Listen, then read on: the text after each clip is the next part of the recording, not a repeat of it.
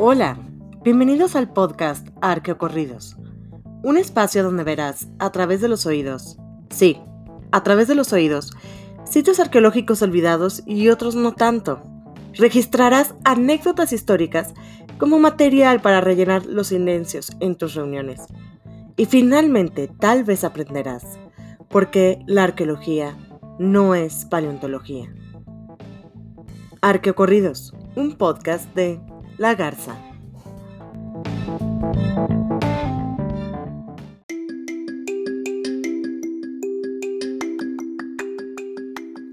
El Teposteco, de Tepoztlán, un sitio arqueológico para atletas.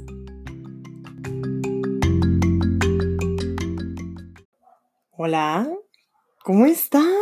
Espero que muy bien, muy sanos y sobreviviendo a esta pandemia, a esta situación económica y a esta situación psicológica. Hoy les quiero hablar de un sitio arqueológico que se llama el Teposteco. La verdad es que muchos de los que vivimos en la Ciudad de México hemos ido a Tepoztlán, un pueblo mágico que está a las afueras de la ciudad, bueno, a las afueras como tipo ya casi llegando a Cuernavaca en el estado de Morelos. Y este, cuando llegas a Tepoztlán, sabes que hay una pirámide sobre un peñasco a 400 metros de altura. Y si estás con tus amigos los extranjeros, te preguntan, ¿y cuál es la historia del lugar? Y te quedas, pues mira, eh, la comida es muy rica, eh, vamos a probar chapulines. Ah, sí, hay una pirámide ahí arriba, pues es una pirámide súper bonita, ¿verdad?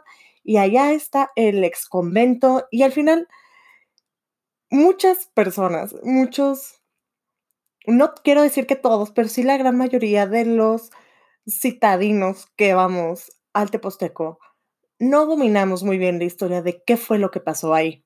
Y es que he escuchado cada historia que es una joya, en serio.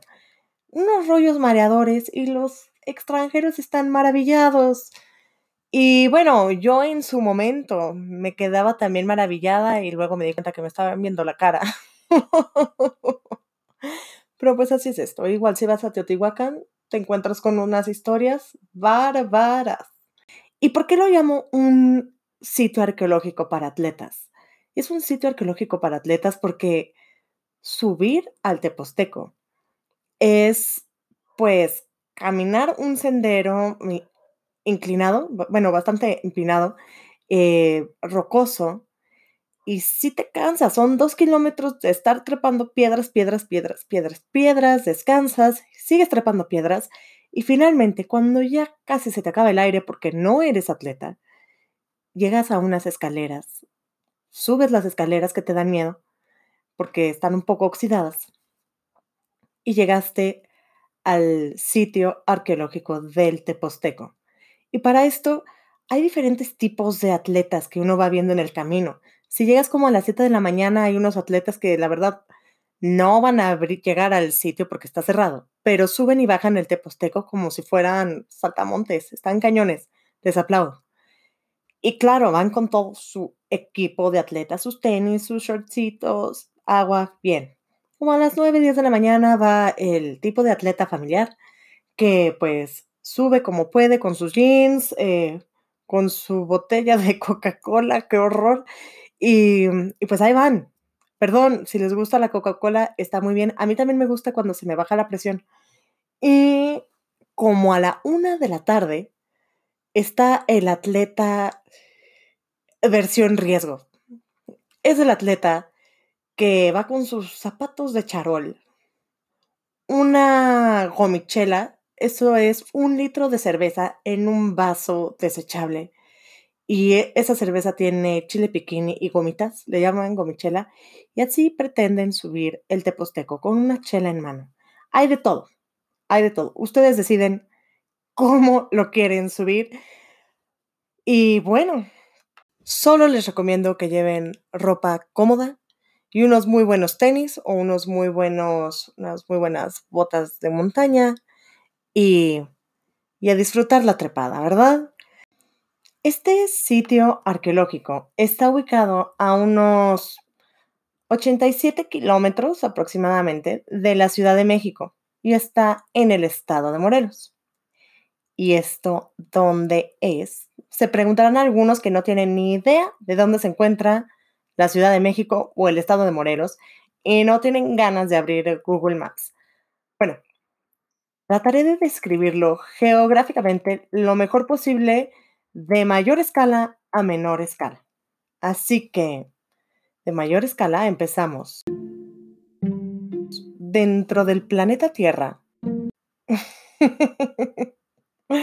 Ay, perdón. De verdad, quería decir tonterías, pero bueno, está bien. En el territorio mexicano hay una cadena de volcanes y cordilleras montañosas que recorre el país desde el Océano Pacífico hasta el Golfo de México.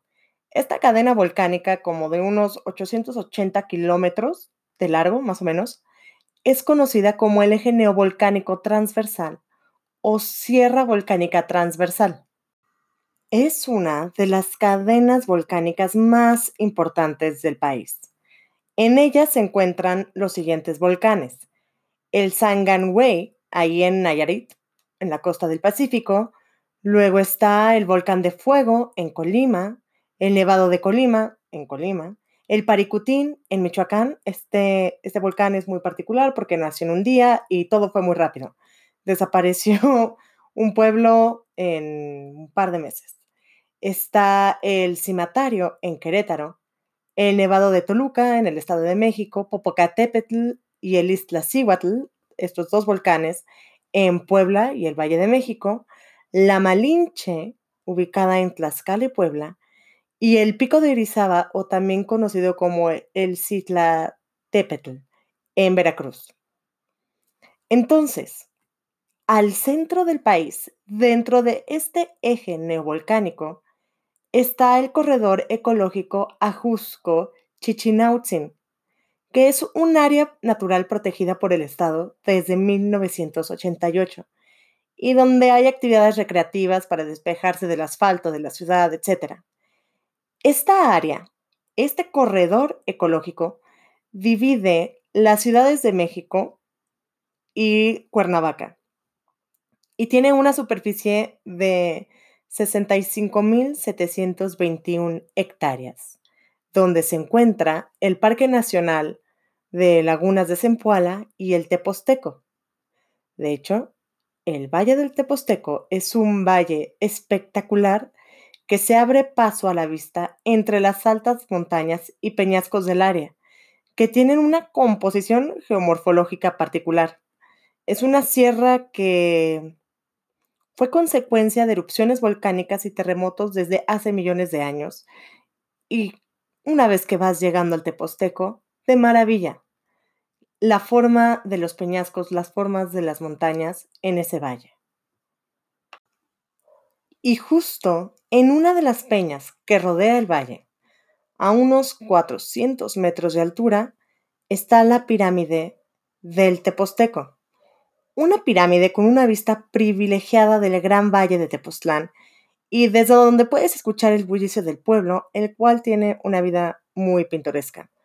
El pequeño pueblo de Tepoztlán se ubica eh, a las faldas del Cerro del Teposteco y en el año 1559 el virrey Luis de Velasco autorizó que se estableciera la orden dominica en este lugar. Así construyeron el convento de la Natividad, el cual quedó listo para habitarse alrededor del año 1580 y ocho años después se construiría el templo de esta orden. Sin embargo, la historia de Tepoztlán inicia mucho, mucho tiempo atrás. Digamos que los primeros vestigios de ocupación en la zona ocurrieron alrededor del año 1500 a.C. Esto fue dado a conocer por la arqueóloga del INA, Giselle Canto. Y si se acuerdan qué quiere decir eh, INA, ¿verdad? Que son estas siglas. Es el Instituto Nacional de Antropología e Historia. Pues resulta que en el año 2011, el INA estuvo trabajando en los alrededores del sitio y descubrió evidencia material como cerámica, vasijas, osamentas humanas, o sea, huesos, esculturas, ofrendas y restos de áreas habitacionales del periodo preclásico temprano. Este descubrimiento fue increíble porque antes del 2011 no se tenía mucha información de quiénes habían sido los primeros ocupantes de la región. Estaba el dato más preciso, el año 1200 después de Cristo con los Ochimilcas. Sin embargo, este descubrimiento fue una joya.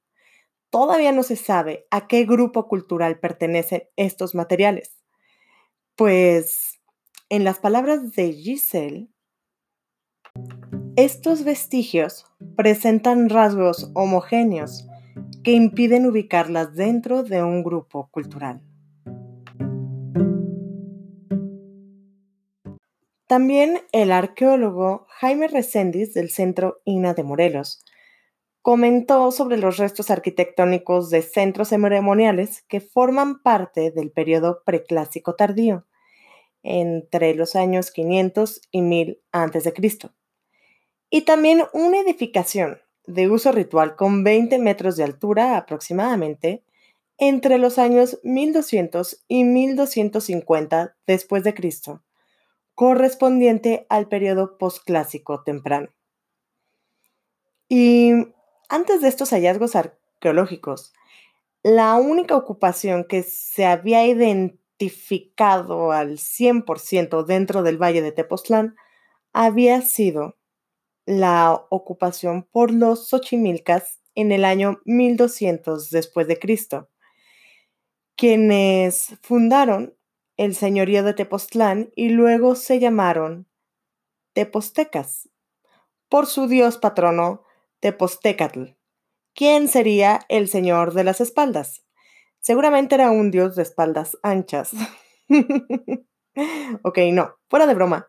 La palabra tepuztli en náhuatl quiere decir espalda y tlán lugar elevado. De tal manera que, de acuerdo con Jaime Reséndiz, Tepoztlán es el lugar de las espaldas elevadas. Él dice que ese nombre tal vez hace alusión a que las formaciones rocosas asemejan espaldas.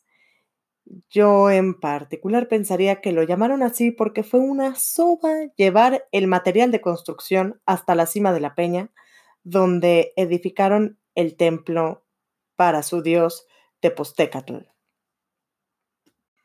Y Tepostecatl es una deidad del pulque. De hecho, Resendiz comenta que en los códices de Magliabechi, Tudela y en los escritos de Sagún, ¿se acuerdan quién es Sagún? El misionero franciscano del siglo XVI, quien se puso a escribir sobre la situación histórica y antropológica de la Nueva España.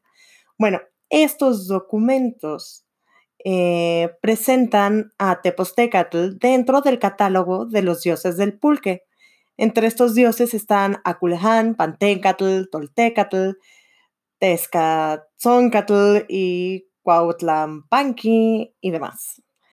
Y todos estos dioses del pulque son conocidos en conjunto como Senzon Totochtitlan, o lo que es lo mismo, los 400 dioses conejos de la ebriedad, quienes son hijos de los dioses Patencatl y Mayahuel. Y el dios del pulque que liderea a todo este grupo de, de dioses pulqueros es Ometochtli, conocido también como dos conejo. Su nombre va de la siguiente manera: Ome igual a dos, Tochtli conejo. Y bueno, la verdad es que hay otros que dicen que Tepostencatl era la deidad líder dentro de todas esas eh, deidades relacionadas con el pulque. Una cosa sí me queda muy claro. En México, a todos los que les gusta el trago están respaldados por o protegidos por 400 dioses conejos los dioses del pulque. Muy bien. Y no se preocupen, no solo en México, en todo el mundo, eh, muchas culturas tienen a sus deidades relacionadas con la ebriedad y bueno, pues me parece que la ebriedad es un tema cultural. Entonces los Ochimilcas le construyeron un templo a Tepoztencatl en lo alto de una peña. Muy bonito.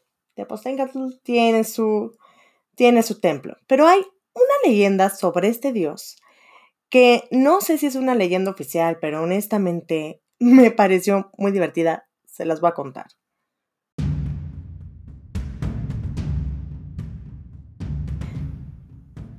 Tepostecatl fue producto del amor prohibido de una princesa con un pajarillo.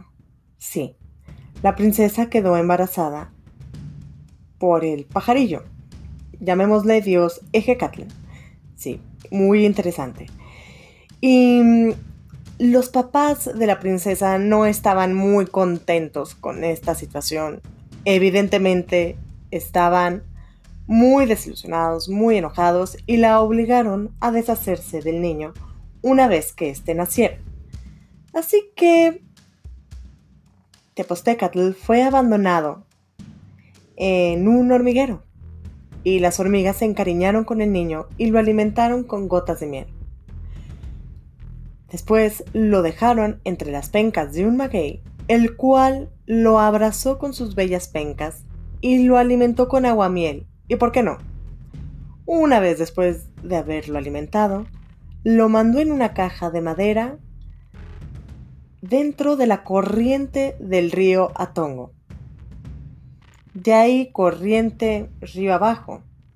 Una pareja de viejitos les dio ternura. El niño en caja lo adoptaron, criaron y educaron. Ya una vez crecido el niño, en el lugar de Xochialco, derrotó al monstruo Xochiacatl por lo cual lo festejaron cuando regresó a Cuernavaca. Luego salió de Cuernavaca llevando su sonoro teponazli, un instrumento mesoamericano tipo de tipo tambor hecho con un tronco ahuecado y una bella caja de resonancia, con el cual corrió hacia Tepoztlán. Y es que no quería que lo alcanzaran. Todavía no sé quién lo estaba persiguiendo. Pero aquí la historia se pone interesante, porque para evitar ser alcanzado, decidió que era muy buena idea ponerse a orinar y provocar una gran barranca. Así es, creó las barrancas, las, las peñas, la geomorfología del Teposteco. Así nadie lo pudo alcanzar y se puso a tocar su teponazli sobre el cerro del Teposteco. Qué increíble poder la de este dios del pulque para crear tremendos peñascos, tremendas montañas y barrancas. Bárbaro. Borrachos, bueno, pulqueros, ya saben, cada vez que vayan al baño, Piensen que hay un Dios que pudo, bueno, un Dios del pulque, que pudo delinear grandes montañas. bueno, para el año 1150 después de Cristo, la civilización tolteca, la que edificó la gran ciudad de Tula en el actual estado de Hidalgo, estaba colapsando. Y ello implicó varias migraciones que permitieron a los grupos nahuas llegar a la región del Altiplano Central. Dentro de estos grupos están los ochimilcas, quienes se asentaron al sur de la cuenca de México. Esto querría decir al sur de la Ciudad de México actualmente. Y entre los años 1200, 1220 después de Cristo, se fueron expandiendo hacia el territorio que ahora es el estado de Morelos. En este territorio fundaron y ocuparon los pueblos de Tepoztlán, Totolapan, Tlayacapan, Ocuituco, Tetela y Hueyapan. Justo cuando llegaron al valle de Tepoztlán, comenzaron a construir en la ladera sur de la sierra la cabecera del señorío de Tepoztlán y se comenzaron a llamar a sí mismos tepostecas. En esta ladera nivelaron el terreno para poder construir casas, palacios, templos y otras estructuras. Cortaron, rellenaron y levantaron muros de contención. aplanados con cal y arena para edificar su asentamiento. En lo alto de un peñón, en la sierra de Tepoztlán, los habitantes muy emocionados construyeron un templo para su dios Tepoztecatl. Este espacio es conocido como el Tepozteco y está rodeado por precipicios en los cuatro costados. Y desde esas alturas puede observarse fácilmente el valle de Tepoztlán, a lo lejos el valle de Cuautla y el de Cuernavaca. El área donde se construyó el templo es un área relativamente plana. Sin embargo, los ingenieros de aquellos tiempos vieron necesaria el trabajo de nivelar el área y después de ello construir una plataforma para ubicar ahí el complejo arquitectónico del santuario, el cual está compuesto por una plaza, un área habitación, el templo y sus dependencias. El templo de Tepostecatl es un basamento piramidal de talud tablero y en la parte superior del templo se construyeron dos habitaciones. La antecámara tenía la efigie del dios Tepostecatl Dentro de la cámara y la antecámara del templo se conservan los restos de una banqueta con relieves, en donde aparece un texto formado por varios signos como si fuese un tipo de escritura, donde se hace referencia al dios Tepostecatl, al sacrificio y a las responsabilidades y el poder de los gobernantes, de acuerdo con las investigaciones de Jaime Rasendis. El vestíbulo era el acceso al templo y ahí se podían hacer los rituales públicos. Claro que todo es muy pequeño ahí en el santuario. Si han estado, todo es muy pequeño, te puedes caer. Bueno, no tanto, pero pues sí es pequeño. Por lo cual se ha pensado que para los rituales solo podían estar los gobernantes de Tepoztlán ahí arriba. En la plaza había un altar al frente del templo. Este pequeño santuario en el cual se encuentra el templo de Tepoztecatl, es la única parte del asentamiento prehispánico que se puede tener acceso como público en general.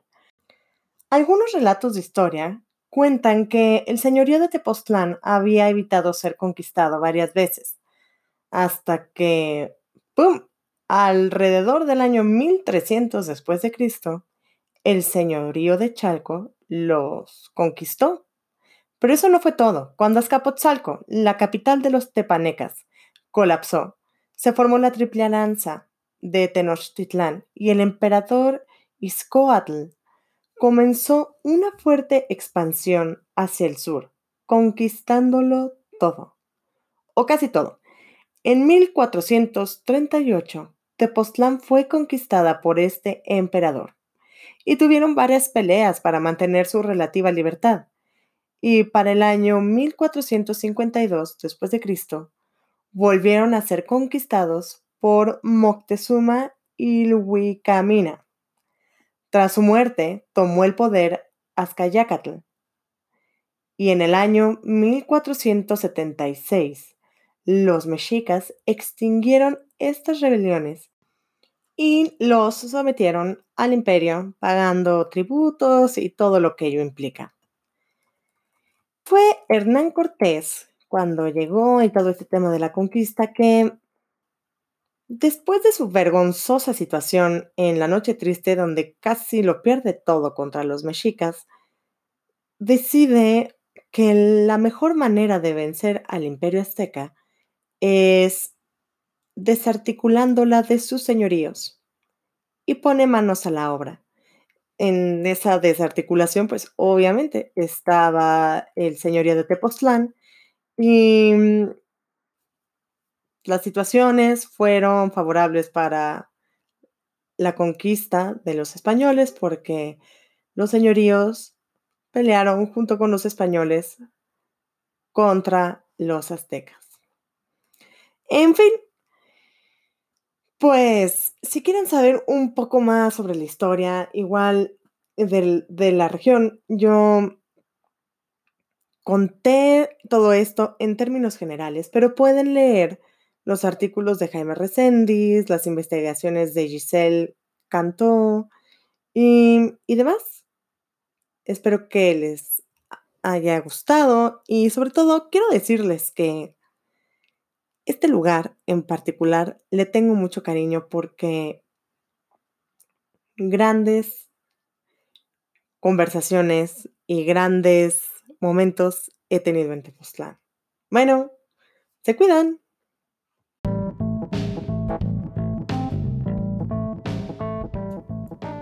Esto fue Arqueocorridos, un podcast sobre arqueología e historias, con la participación de Agarza. Síguenos en Twitter en arroba lagarceta.